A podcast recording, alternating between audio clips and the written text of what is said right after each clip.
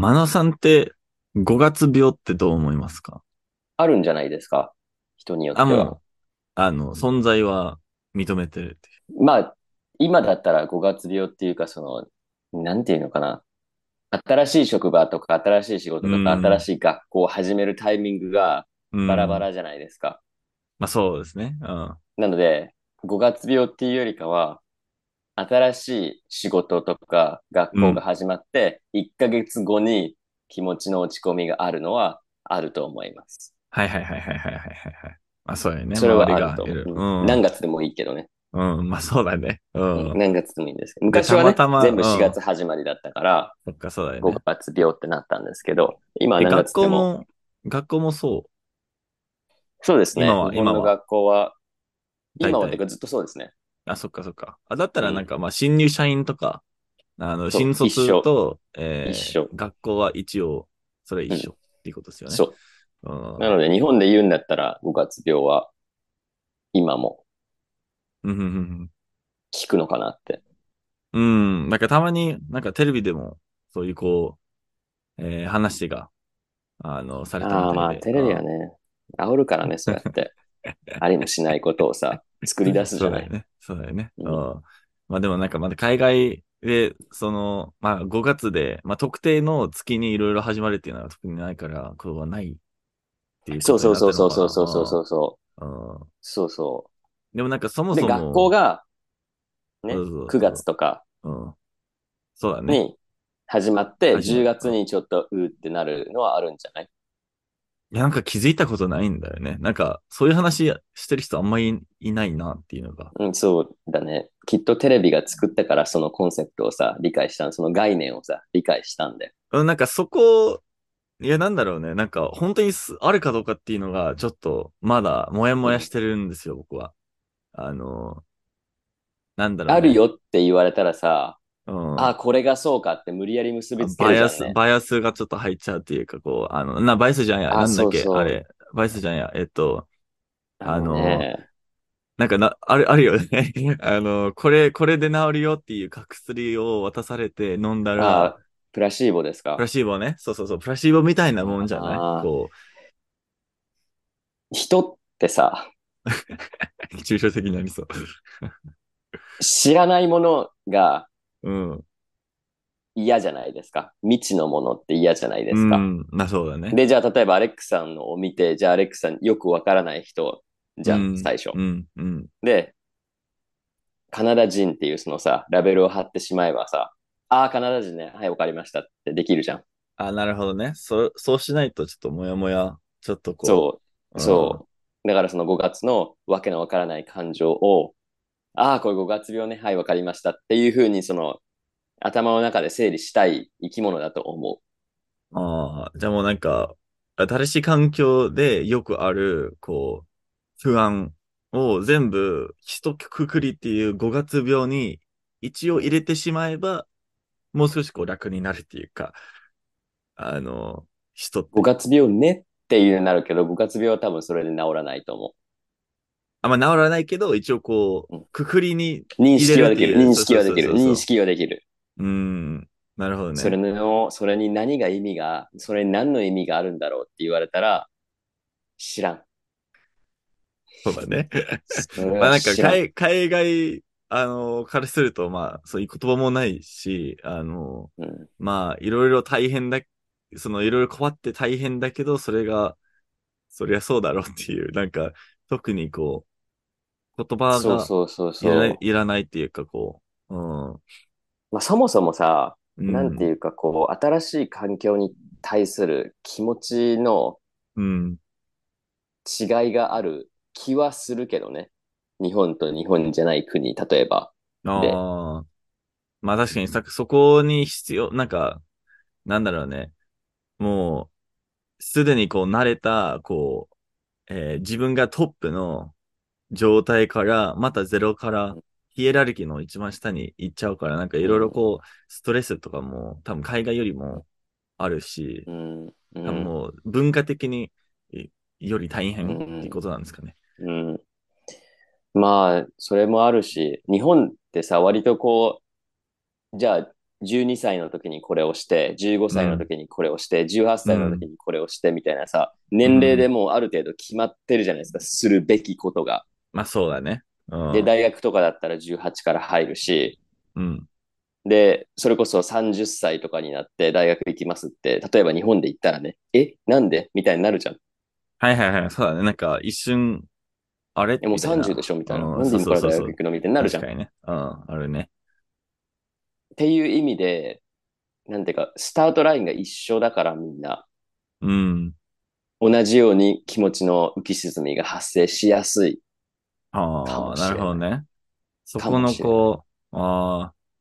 あともう一個今、むとなんか、ふと思いついたけど、あの、なんか、日本って我慢の社社会じゃないですか。まあそうですね。で、なんか、あの、まあ新しい環境に入って、あの、こういうこう、もやもやみたいな、があって、でそれが、その環境の問題とか、その、まあ、まあ、例えばそう、この環境環境の問題でいろいろこう、自分にいい感じに対応してないっていうか、あの、うん。い気持ちよくこう、始まるような環境ではないと、まあ、いろいろこう、すなんだろうね、あの、まあ、そ、そこは問題なんですけど、それで、あの、病気っていう、自分の、こううん、これから頑張って、あの、我慢しないといけないっていう病気っていうくくりに入れ、入入れてしまうと、それでなんか、あ、これ病気だ、だ、だからもう少し我慢すればいいじゃん、みたいな。その、外もの問題じゃなくて、もう我慢するもんっていうことかもなっていう。ああ、まあね。それもあるし、まあ、我慢の社会といえばまあそうですけど、ルールとマニュアルの国ですので、まあそうだよね。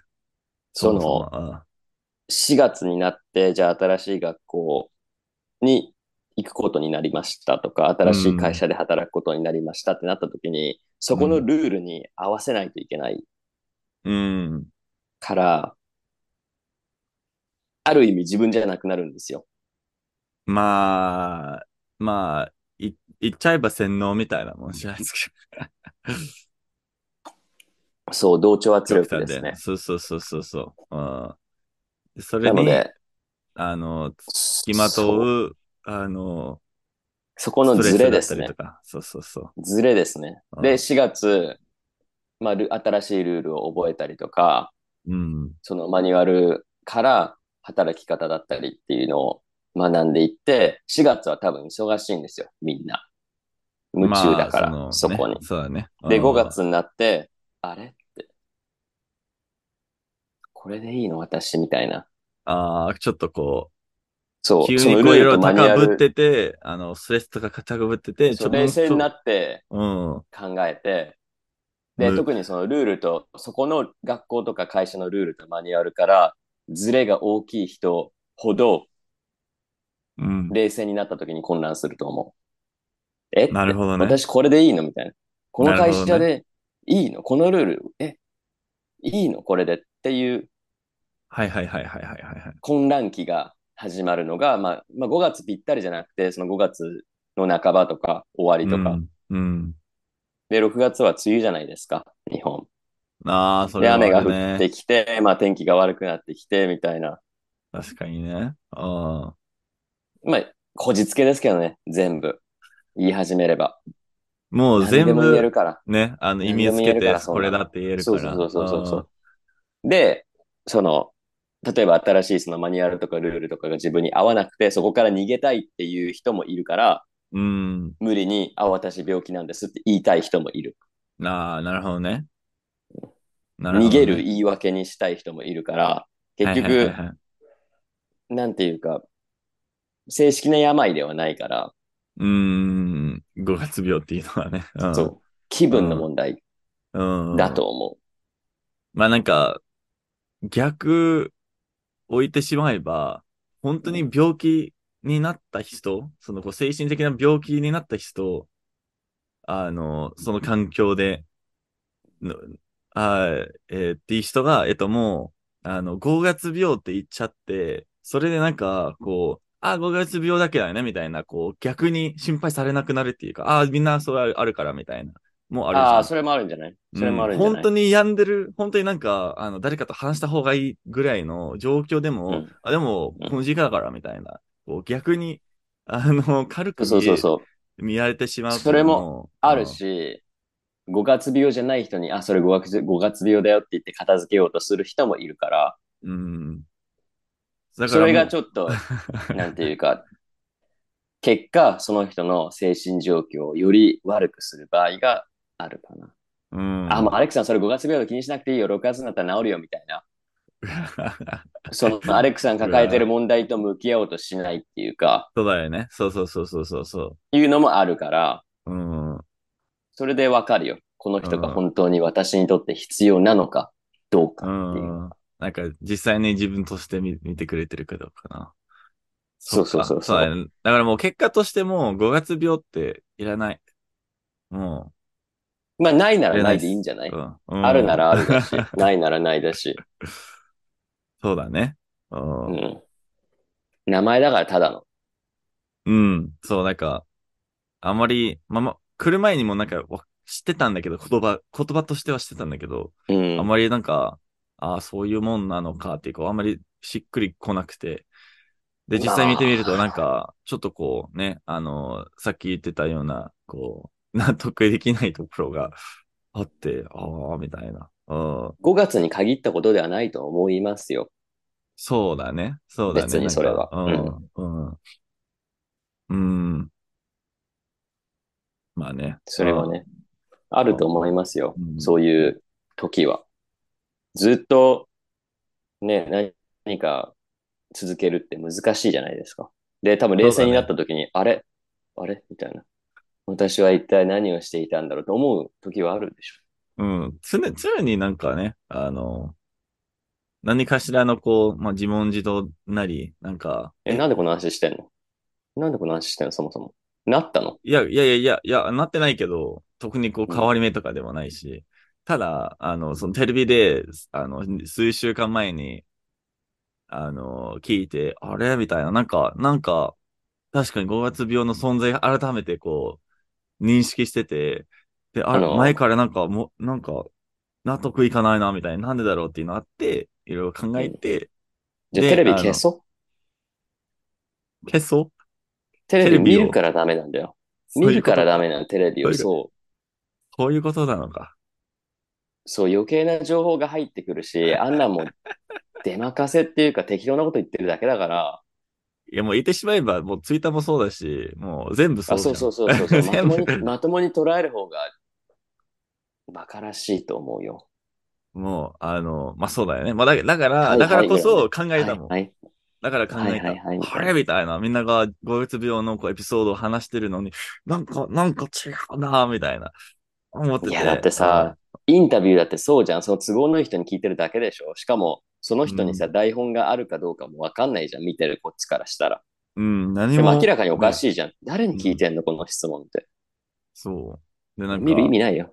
特に日本のテレビ番組って。まあ、その、もう大好物の大好物じゃないですか。日本のテレビ。いや、わかるでしょでも、なんか、わかるよ、わかるよ。印象操作っていうかさ、うんうん。その、日本の同調圧力の原因の一つはテレビだと思まあなんかそもそも、あの、チャンネルも結構限られてるんじゃない？割と。う。うん。あので、大体やること一緒じゃん。そうそうそうそうそう、なんかね、違 うチャンネル言ってもなんか、あれ？みたいな。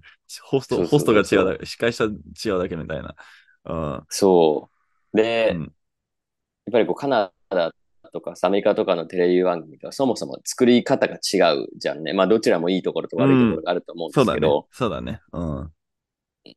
カナダとかってさ、日本ほど、こう、人が食べてる映像って出さないじゃん。あんま見ああ、ない今日はこう、こう、こう、こういうところに来ました。じゃあ、うん早速これ食べてみます、みたいな。うん。で、みんな、おーみたいな。あー、美味しいです。おー みたいな。絶対あるじゃん。ある小さいね。窓がさ。そうそうそうそう。で、そのスタジオにいる人たちの表情がわかるっていう。うんうんうんうん。多分あれで、日本人はこういう人がいたらこういう表情をすればいいんだとか、こういうリアクションをすればいいんだっていうのを学ぶんですよ。で、あそこで同調圧力を作るんですよ。なんかちょうどこの話をこの前誰かにしてたな。本当なんか一緒、全く一緒の話で、あの、その窓の、まあ、名前がないっていうことを。ワイプね。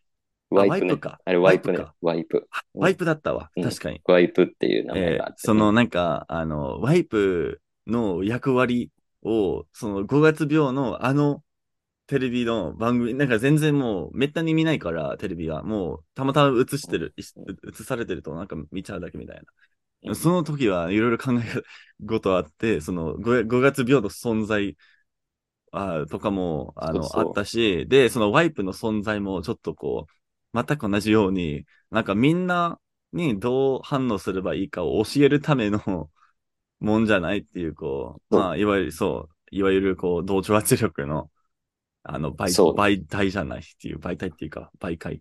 で、特に日本ってさ、みんながしてるから私もするっていう人が大多数なんですよ。うーん、マスクもそうだしなのでうん。基本的に自分がないっていうか、周りに合わせるっていう人が多いんですよ。うんで、空気を読むとか新しい言葉ができるので、その都度。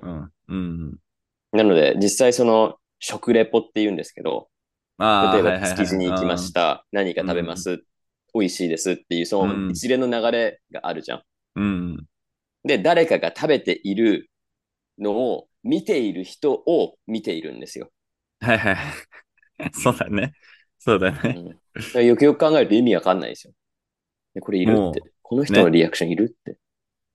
食べてる人のリアクションはまあいい、美味しいのか美味しくないのかわかんないから。そうだね。それ、海外でもね、あのーそういう番組あるけど、その、ね、リアクションを見てる人のリアクションを見るっていうのはね、ななかなかないね。うん。そのスタジオにいる人が例えば質問して、あ、うんそれ何ですか？みたいな。あ、そうですかその会話があればいいけどさ、うん。そのスタジオにいる人が、おー、おー、えー、みたいなさ、うん。えこれいる？って。まあ、そもそも情報量がすごい多いんですよね。うん。だって字幕出るじゃん、常にう。んそう、テロ、テロップっていうか、テロテロップそとワイプとかもなんかもうわけわかんないですね。まあなんそう、か、テレビ番組全体がさ、ドンキホーテみたいになるじゃん。どこ見てもなんかね、読めることもあるし、なんかこう、アニメーションついたりとかもうなんかね、うんいや、わけわかんない。で実際さあの、インスタグラムとかやってみて分かったんですけど、人ってそこまでの情報処理できない。あ無理だよね、絶対。うん、っていうか見たいものしか見てないみんな。うん、うん。から、何がしたいのかよくわからない。まあなんかね、あの、いいところあるだろうけど、あのね、あの、ちょっと独特な文化であって、うんちょっとね、あのまあ、なんだろうね、テレビの番組もなんか好きなやつもあるし、あのうんなんか面白いところ、そのテロップがいいみたいな、もう全然思うところもあるし、でもたまにね、ちょっとね、疑問に思うところがあるんですよね。うん。そう。よくよくね、テレビ。まあ昔は本当に YouTube とかもなかったから、まあテレビしかなそれしかなかったわけじゃ。うんんその、うんなんていうか楽しみみたいなのが、家での。うん。そうだね。だからそこで教育が継続していると思いますよ。特に日本は。うん。でもアメリカ人とカナダ人とか見ないじゃん、そんなテレビ、そもそも。てか、テレビ番組自体のさ、レベルがそんなに高くないじゃん。まあ、もっとね、あの、そんなにこう、編集とか、日本語ほどニュース多分入ってないし。ニュースがさうん昔のテレビドラマかみたいな感じじゃん。まあ、あれから変わってないですよね。昔昔からの。うん、そうそうそう。うん、まあ、それでいいと思うけどね。まだサインフェル まだサインフェルドやってんのみたいなさ。いつまでサインフェルドやってんのって。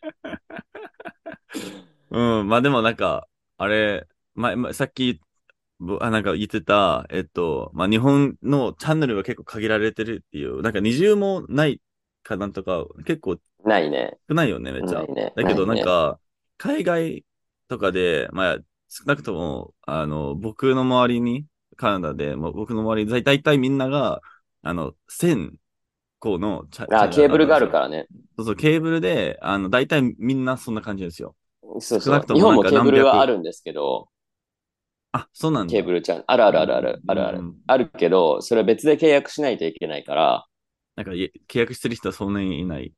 普通の人は、その、地上波っていうのがあって、うん。まあカナダにもあるじゃないですか。地上波4チャンネルぐらいあるじゃないですか、カナダも。あ、そこ、それすらわ普かんない。通にそのケーブルチャンネルを登録しなくても見ることができる。へえ、なんかそれすらわかんないです。そのなんか、うんアメリカで言ったらその NBC と ABC とあるじゃないですか。そのあ公共放送みたいな。あるんあるんまあでしょうね公共じゃないですけど。で、イギリスで言ったらその BBC がうん1234はいはいはいはい。じゃないですか。うん。それが地上波で、日本も別にケーブルはあるので、うん。あれですけど、わざわざケーブルを見ている人っていうのは多数派ではないと思まう。あ、見てる人もいるけどね。ね。なるほどね。だったらなんか、まあ、カナダだ、カナダ、まあ、僕の周りだったら大体、こう、全チャンネルを持ってる人大体いたから、で、なんか、うんあの、まあ、みんなが共通してた、なんか、子供が見るようなチャンネルが、なんか、あったので、そこでこう、こう共通、共、共通の、まあ、意識っていうか、共通の文化はできたんですけど、それ以外の、なんだろうね、えー、まあ、コメディ番組だったり、えー、まあ、日本みたいな、こう、司会者、司会者いてみたいな、で、ほなんか、誰か呼んでくるみたいな、うんあの、街頭インタビューやったりとか、そういう系の番組も山ほどあって、みんな結構バラババラ、バラバラだったんですよね。毎毎日見るもんではなかったし、なんか違う文化だったから、多分余計に、まあ日本と比べて全然そういうこう、まあ同調圧力っていうか、あの共通のみんなが知ってる文化とか芸能人だったりとか、そんなに、そうそううんなかったそう。だね。まあもちろんそのカナダのニュースとか見ると思うんですけど、うん本読む人多いじゃないですか。うん。そうだね。うんうん。普通に本読んでる。うん、そうそうだね。みたいなうん、そうそうそうそう。日本人って、あの、世界の中でもうん。本を読まない人々が多い国のグループに入るので、そう、なんか逆だと感じちゃったんだよね。漫画は入んないから、いや、あ、そのまあそうだ中ね。でもなんか、うん。なんか、あの、電車とかに乗ってると、広告とか見ると、大体なんか、新しい本の系広告あるビジネス、ビジネス書ああるね。が出てるみたいな。で、なんか、あの、大体、まあ僕の会社の人でもそうですし、です、ですけど、あの、なんか新しいものをな学びたいときに、絶対にこの、あ、この入門の本を読んだ方がいいですよっていううマ絶対来るんですよ。そうそうそうそうそう。でしょ？そうですよ。からなんか、みんな本読んでるな、みたいな。専門的な知識を全部、全部、なんか YouTube、普通なんかネットとか使わないで本で読んでるんだ、みたいな。っていう印象が。買えって言わいれたから買ってるだけですよ。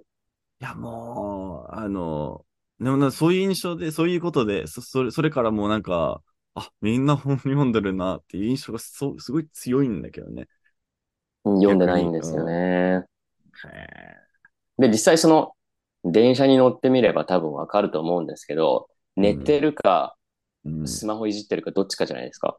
そうだよね。まあ、年、年上の人しかなんかゆゆ本読んでないみたいな。うん 基本スマホになっちゃってるじゃん。まあそうだね。まあ、ここまでスマホを見る民族もなかなかいないと思うんですけど、まあでもね、ラーメン待ってる時、もねラーメン、ラーメン待ってる時もスマホとか、まあそれ骨やったらめっちゃ汚れるからね。グループ、いや、待ってる時ですよ、ラーメンの列で。待ってるあ、そういう時。こと？いやでもうん海外でとか。もなんかそんなにこう、そこでそ外でなんか読んでる人、本読んでる人そんないにや、いと本じゃなくて、そもそもなんか、そのスマホをずっと見てるっていう人が割合としては少ない。ああ、そういうことね。アジア人以外ね。うん。うん。そう。で、グループで、そのラーメンを待っている列でも喋らないでみんなスマホ見てるとか、ああ、そう、なんか友達と一緒に行っても、なんかうんみんながいじってるみたいな。そう。それはよく。下向いてるじゃんうん。そうだね。それでなんか、海外でよくこう、バカにされるポイントなんですよね。なんかバカにされるっていうか、そなんかネットで、あんまやないじゃんうん、そうなんか、よくネタにされることなんですよね。うん そうそうそう。結構言うじゃん。うん。な、な、何やってんの？みたいなさ。なんで見てんの？みたいな。で逆にさうんなんか、え、じゃあなんで来たの？みたいな言う人いるじゃん。あわざわざそうそうそうそうそうそう。会う意味ないじゃんうんそんな会ってんのにそんなスマホばっか触るんだったら。うん。うん。めちゃくちゃある。その時言わい。なくてももう誘われないとか結構あるじゃないですか。うん。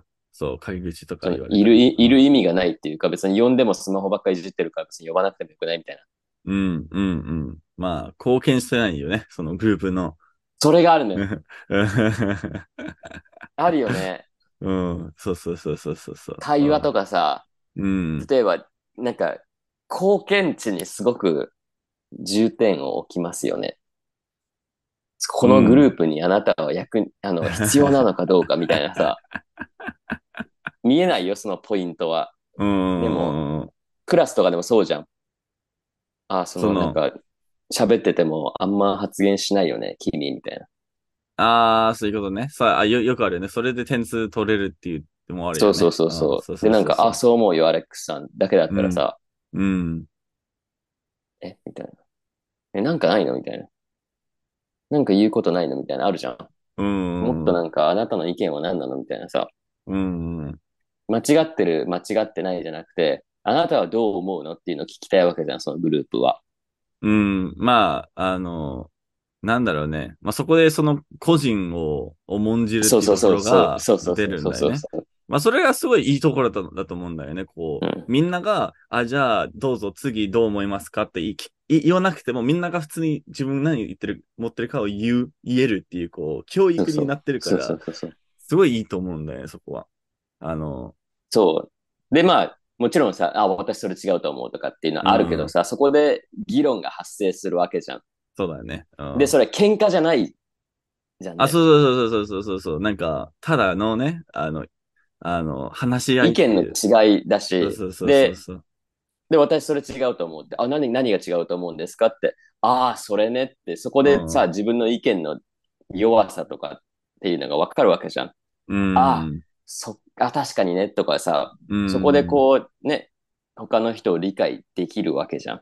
うん。でもそれしないで、あ、じゃあもうリーダーだから、アレックさんリーダーだから、あの、もういいと思う、いいと思うよ、みたいな。それでいいと思うよ、みたいな。うん。多分その結果が出てると思う、社会全体に。はいはいはいはいはいはい。まあ、うーん、なんだろうね。あの、もう真逆のね、あの、文化が生まれてるわけだから、まうん。だから結果、会社とか大学とか、まあどこでもそうですけど、そのグループの中で一番いいアイディアが必ずしも採用されない国です。あ、ああ、なるほどね。なるほどね。確かにそれ以外の要素、あの、要因も入ってきちゃってるっていうことですよね。確かに。うん普通に会議。議があって、この先週から仕事を始めたばかりの新入社員が言ったことが本当は一番いいアイディアだったんだけど、うん。リーダーのアレックスさんが言ったことをみんな、うんいや、でもまあアレックスさんがそう言うなら、あの、その選択肢で行きましょうか、みたいな。そうだね。そうだねうん。確かに。否定もしない、できないから。よくあるね。なんか、たまにこう、えー、なんか周りが意見を言って、で、あの、え、なんでこうなったんですかみたいな。これを買いたいですとか言って、で、結局、え、あ、こうなったっていうのが、あ、この人が、そう、そうそう。ししたっていうことで、あ、なるほど、その上の人、あ、上上の人が言ったんだ、あ、なるほど、見て終わるんだよ。何じゃないのよ完全。に。誰なのよ。そうそうそうそうそう、なんか、どのポジションからそこが折れてきたからそ、うそうそうあの、ど、どのぐらい変えられるかっていうのが、そうだよ決まってるっていう。うん。まあでもなんか、たまにこう、あ、その人ね、あ、じゃあちょっと、あの、話してくるわ、みたいな、ひいる人、い言う人もいるから、それ見て、うんあ、新鮮だなっていうのもあるんですよね。こう、それでお終わるんじゃなくて、あ、じゃあちょっと、ね、次のレベルに、レベル、次のこう、段階っていうか、ヒエラルキーに行ってちょっと話してくるわ、みたいな言う人もいたりして、あ、いいね。潰されちゃう。んですけどね。大体。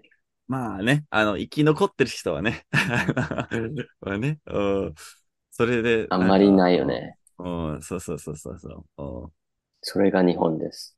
まあ、いいところもあるんですけどね。もちろん。いいところあるんですけど。う表面上はすごく平和に見えますよ。だから、揉めないああ、まあから。そう、もちろん、もちろん。うん、そうだね。うんうん。ただ、会議をする意味はない。よくあるね。うん。なんか、あのー本当にこう、めちゃくちゃ伝統的な日本の会社に入らなくてよかったなっていう、すごいうんありますよ。うん。僕はなんか、形だけだし、うん。その、とりあえずじゃあ10時から11時アレックスさん出席してくださいって、あ、でももう結果分かってますよね、みたいな。うん。でその1時間何すんの？みたいな。うん。あとりあえずだからいてください、みたいな。一応 本当になんていうかさ、時間の使い方が下手すぎるっていうか、うん。それで別に形だけでも答え決まってるんですって言ったら別にメールでいいじゃん。わざわざ会わなくても。うん。まあ、聞くだけだったらさ、前に言ずっとベラベラ喋ってるだけじゃん。ん。ルー部長みたいな人がルのそ尊重っていうかね。うん。ルールの重みがそこまであるっていうことですよね。そう。で、根回しっていう、根回しって、あ、あれか、あのね。技術があるんですよ根っこ、根っこのね。ですそう。よね。だから、例えばアレックスさんがやりたいことがあったら、うん。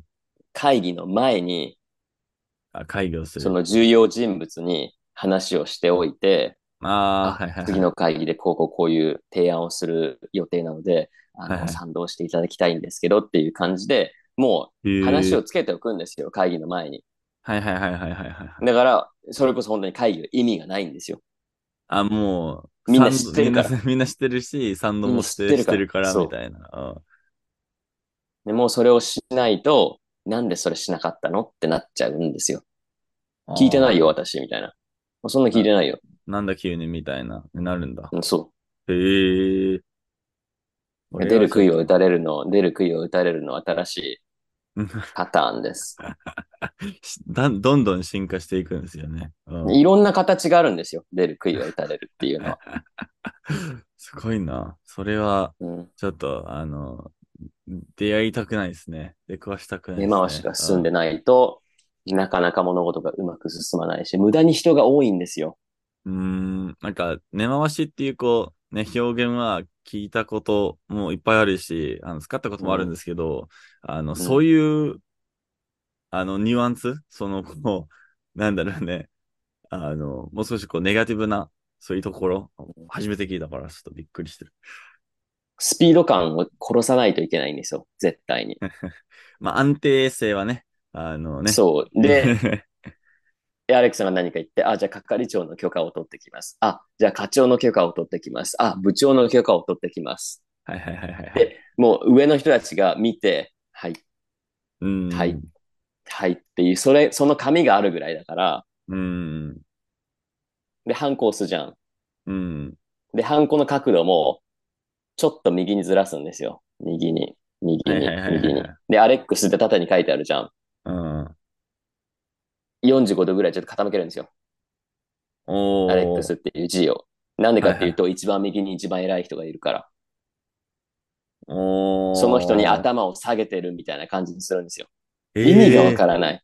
ええそうなんだ。それはすごいでな。左から一番下の人、次、うんその次、その次、その次で右に一番偉い人がいる場合は、あみんな逆みんな、みんな右、右斜め45度に、まっすぐハンコを押さないで、こう、こう、こう、こう、こええ そうなんだ。そう。意味ないでしょ？初めて聞いたな。すごいな。それが、慣習です。監修いうん慣習？そう。日本の職場における慣習です。なるほどね。まあね、そういうこう、なんか研修の時にもなんかいろいろこう学ぶんですけど、まあ例えばこう、エレベーターに入った時にどこ、偉い人、どこに偉い人が立つとか、あの、会議室の上、上座とかどこなのか、で、あの、うん窓がここに置い、ここにあるんなら、ここが上座になるみたいな。あ、そうそうそう。で、なんか、でもこ、こっちの光景が良かったらみたいな、ね、こうなるみたいな。なんかもう、ルールが すごくて。そうん。その都度さ、うん。この状態だったらこれをするべきとかさ、この状況だったらこれをするべきがあってさ、周りの人も、この状況だったらこの人はこれをするはず、うんこの人はこれをするはずっていうのがあるから、うん、全部うまく回るんですよ。それはそれで。はい。みんながそれぞれの役割を理解してるから。うん。ある種だからみんなが同じスポーツをやってるんですよ。日本は、日本で。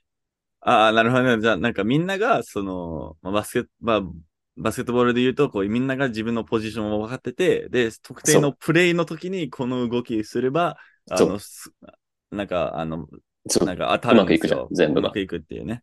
そうそうそう。うんそう。それをやってるんですよ、社会全体で。だから、電車も遅れないし、渋谷スクランブル交差点でも人とぶつからないし、うん。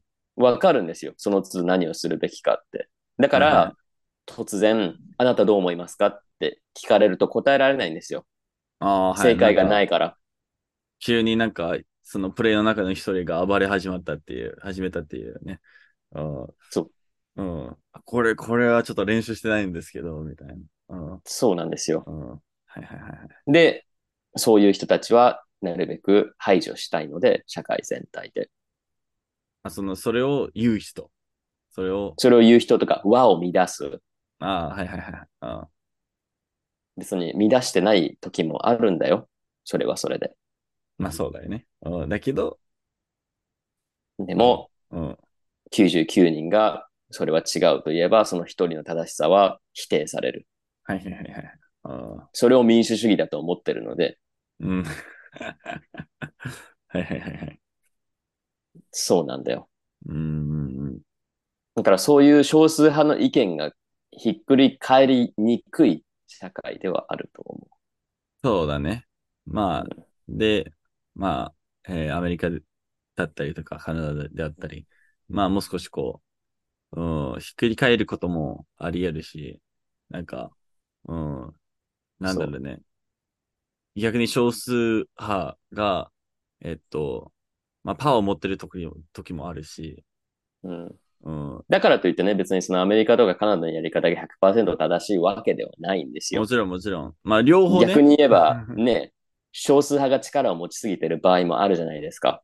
うん、もちろんもちろん。全部その少数派の言う通り、ああ、今まですみません、みたいな。うん、そうだよね、苦しかったよね、みたいな。うん。それも違うと思うんですよ、私は。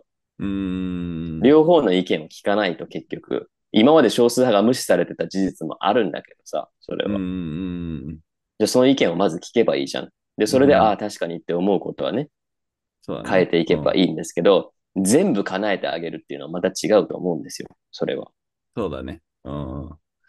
まあ、どっちもどっちっていうのが、まあ、あの、カナダの、アメリカその、あの、文化を見る、見ても、あの、日本の文化見ても、なんか、その中間があれば、まあ、あっても、多分そこで他の問題が出てくるから、まあ、完璧なところのところ。みんなが幸せになる方分法はない。そうそうそう。だからまあ、無理。うん。まあでもそこだけを妥協するしかないまあ両方、そうだね。妥協して、で、両方、なんか理解した上で自分の価値観が固まって、それでなんか、べそれでいいと思うんですよね。こそうう。両方見てからっていうね。うん。。そうんう。。で、その状態まで至らせないようにするのがテレビだから、日本の例えばね。なあ多数派を生むか。ら、このテレビっていうツールを使えば。うん。そもそもその問題まで行き着かないんですよ。なるほどね。あ そのこう。それを未然に解決できるんですよ。で、うわあ、素晴らしい。もうすべてうまくいく社会ができましたっていうふうにできちゃうんですよ。うーん。で、あれって思う人もそれ見てるああ、うまくいってんのかなって大丈夫か？みたい思うから、な。うん。そうなるんですよね。うーん。なるほどね。なので、いいところも悪いところもあるんだよ。だってじゃないとさ、うん。ね、それこそ日本のさ、電車のシステムとかバスのシステムってすごくこう、読みやすいじゃないですか。時間通りに来るし、そうそうそうそう。うん止まることはないし、うん。ちゃんと時間通りにやってくれるじゃん。うん。でもヨーロッパとかカナダとかさ、いや、もうカナダも読めないじゃん。もう、もう自由じゃんわけわかんないですね。はい。なんで止まんのみたいな。あ、ちょっとあの、あの運転手がいないです、みたいな。ははって。き 急に、急に逆あの逆車線から来たバスドライバーとなんか話したいみたいな。はい、うん、よくあるね。あるでしょ？うん。うん。急にこう、ってなるとあのティムティムホートンズに行っちゃったみたいな。うんそう、100人いて100人がバラバラの行動をしちゃうと、社会全体で統率が取れなくなるから、うん。それもそれで良くないよねっていう考え方もある。うん。そうだね。でも100人が100人みんな同じ考え方をしてたらそれがいいのかって言ったらそれはそれで気持ち悪くないっていう考え方もある。そう。だからもう、わかんないんですよね。なんか。うんどっちが正いしいかとか多分ないと思う。そう。だから、体にいた時になんか、それに慣れて、それでよかったと思ったんだけど、こっちに来て、こっちのいいところもしてるし、うん悪いところもしてるし、うん。あー、みたいな、もうなんか、どれがいいなのか、なんか、そ一つを決めるっていうのはもう、これだっていうのは言えないんですよね。うん。う。無理そですね。の好きで、うん。うん。100人人がいたら100みその100人が100%幸せになる方法はない。ないね。まあ、うんそれを、そのね、ね、アレックスさんがね、100人の人に全員好かれるかって言ったらそれは違うじゃん。100そうだね人いたらね、絶対1人はね、アレックスさんのこと嫌だっていう人いるから、それは。それ普通だし、えなんでそう言うの？寂しいよ。普通な、それ普通なんだよ。でも、インスタグラムとかツイッターとかそれを混乱させるんですよ。っていうのは？見えるじゃん、それが。ああ、例えばコメントとかで。可視化されてるこいつみたいうんな。そうそうそうで、それで認識しちゃうんですよ。はいはいはいはい。寂しさを。はいはいはい。そうだね。でそれを。分かってるよ、事実として。あ、もう100人いたら100人には好かれないよって分かってるよ。でもそれを現実として見せられるから、うん。そうそう見見ちゃって。ね。うん。で、病むんですよ。そうだね。そう僕それ見たら絶対やむから。ちょっとやめよう。うんそう。うん言わないでください。そうなんですようん。そうなんですよ。だから YouTube とかでも、100いいねがついても、1良くないねがつくと、1良くないねの方がそう、わかる。つんですいや、よ。もう、なんか、そう。まあ、だから、なんか、前になんか、なくなったんじゃない？こう、その、カウンター自体。っ見えなくなっただけでしょ？そうそうそうそうそう。だから、あの、それ割と、あの、まあ、だ、出す、たまに出し、前に出した側としては 嬉しかったんですよね。逆になんか、そう。見えないっていうね。うん。そこら辺でも考えるよね。結局さ、価値観が多様化しすぎてさ、うん余計にもう、その、みんなが幸せになる方法を探すこと自体が、うん。ほぼ不可能に近い。不可能だね。でもまあ、それを追求するでは別にいいと思うんだけど、あの、不可ことは能だとできるよ分かりながら、あの、追求するのがベストじゃないですかね。あっていうことを考えると結局さ、うん。本当にもう何もなかった時代、うん。例えば私たちの、例えば親とか祖父母世代っていうのは、多分うん幸せの基準が違ったんだろうなって。あ、まあ絶対そうだよね。まあ、そもそも知らないわけじゃん。じゃあ例えばそれこそさ、テレビの情報しかない人たちもいたわけじゃないですか、過去に。うん。うん。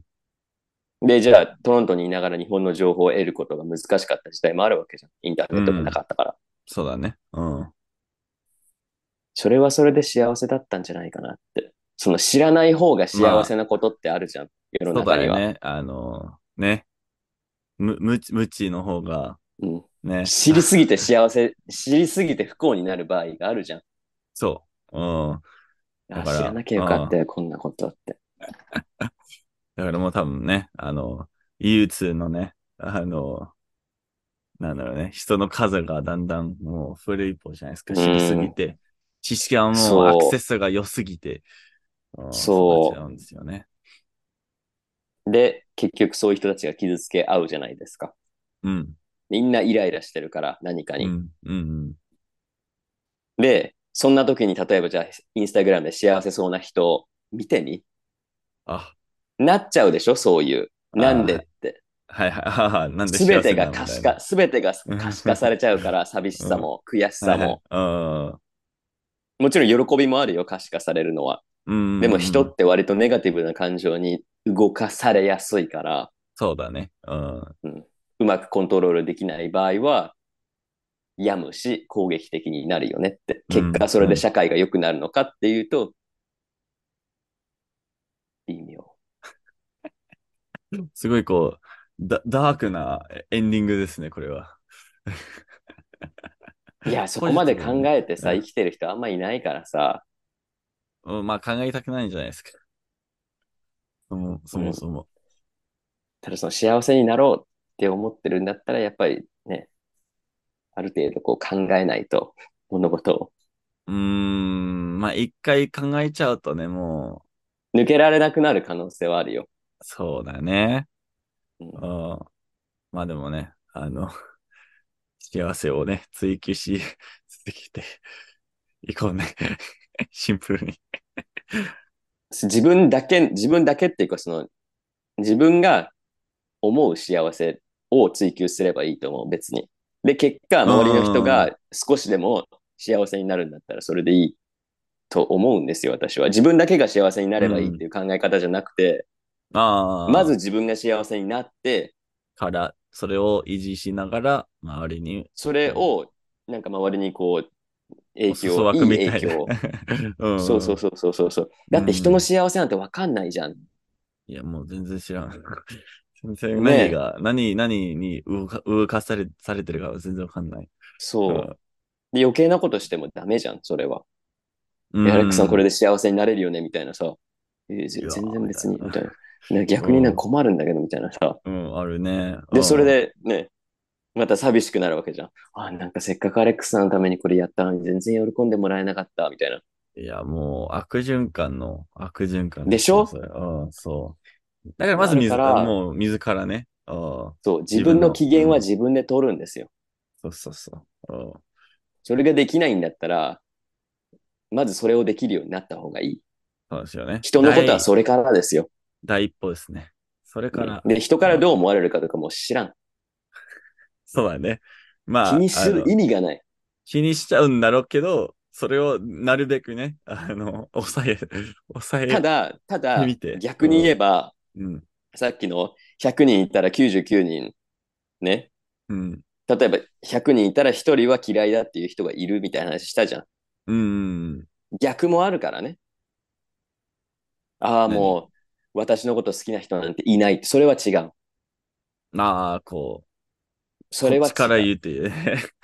それは違う。そのうん100%好かれ、好きだっていう人はいないかもしれないけど、100%嫌いだっていう人もいない。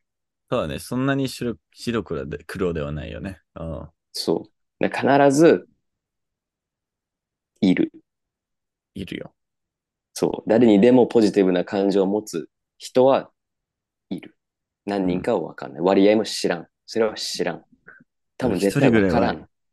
絶対分からん。もう、答えはない。世界レベル、そ世界レベルになってくるから、じゃあ何人いるんですかとか言われても、それは知らん。調べたらいいよ、自分で、じゃあ。それ調べる術がないけど。うん。だけど、まあ、ねいるっていうのはね、絶対だから。そう、それこそそういう人を探せばいいじゃん。もうね、うん。ああ、このね、私、自分のコミュニティ作って、私のこと好きな人だけ、好きな人とだけ生きていきます。いいんじゃない？いいよねいいん。じゃない？いいと思います。いいんじゃない？逆に嫌いな人に出会った時にや病むのはやめてくださいねって。じゃあもう、うちのコミュニティに入れないから大丈夫。うんうんまあ、うまく自分の中でバランスをね、うん。考えてやれるかどうかですよ。実際この病んでる人たちも病まない方法はある。うん。まあ、でも、で、自分を、まあ、最初はもう自分からね、あの、見つ見つけに行かないと。なんとかするしかない。始まらないで、とにかくもう文句言わないとか、諦めないとか、そういうところから始めないと、悪いところばっかり見てると、もう悪い方向にしか行かないから、あ、これもダメ、それもダメ、あれもダメみたいな。そうそう違う。そう。そうだよね。なんか、これいいじゃん、うんそれいいじゃん、あれいいじゃん、あ、いいじゃんってなるから、もう、それをもうそこから変えるしかない。そうそうそう、なんか、あの、それを少しでもこう、よ、よそわないと、あむずい最初難しいよ、多分ネガティブな人がポジティブになるっていうのは本当難しいと思うんですけど、うん。小さいところから変えていかないと、ずっとそこから出られないから、うん。じゃあ今ネガティブな人が明日ポジティブになれるかって多分それは無理。うん、まあでもね、あの、塵の重ね来年とかさ、来年とかさ、2年後とかさ、ちょっとずつ変わっていくもんだから。そうそうそうそう。言語も一緒で、もうこういうのね、地理のかすあの重ね、それ全部そうだよ。そうそうそう、全部そうだよそうだから。そうそうそう。全部そうだよ。何今 わけわかんないよ。日こういう。話まあでももう5月病から始まった話題はこうなるよね。だまあ、それは当然か。当然なのか。知らん。ちょっと、これ、これで僕もやむかもしれないっていう。いや、そこにルールはないから。ルールもマニュアルもないから。ルールないっすか？こうなったよね。うんそうだよね。じゃあ、ちょっとね。病まないでっていうのもできないから。別に病んでもいいよ。それは。まあそうだね。それ、やんじゃいけないっていうルールがないからね。そうそう、それを乗り越えて、また新しい自分になるしかないじゃん。もうそうだよね。病んだ上でうん、何かを学んで、また、あ、よしって。よし。また、やってみようって。そうだね。まあ、そう。とりあえず僕は、あの、星の王子さ、王子様を読みながら、あの、やまないで、あの、やまないように頑張ります。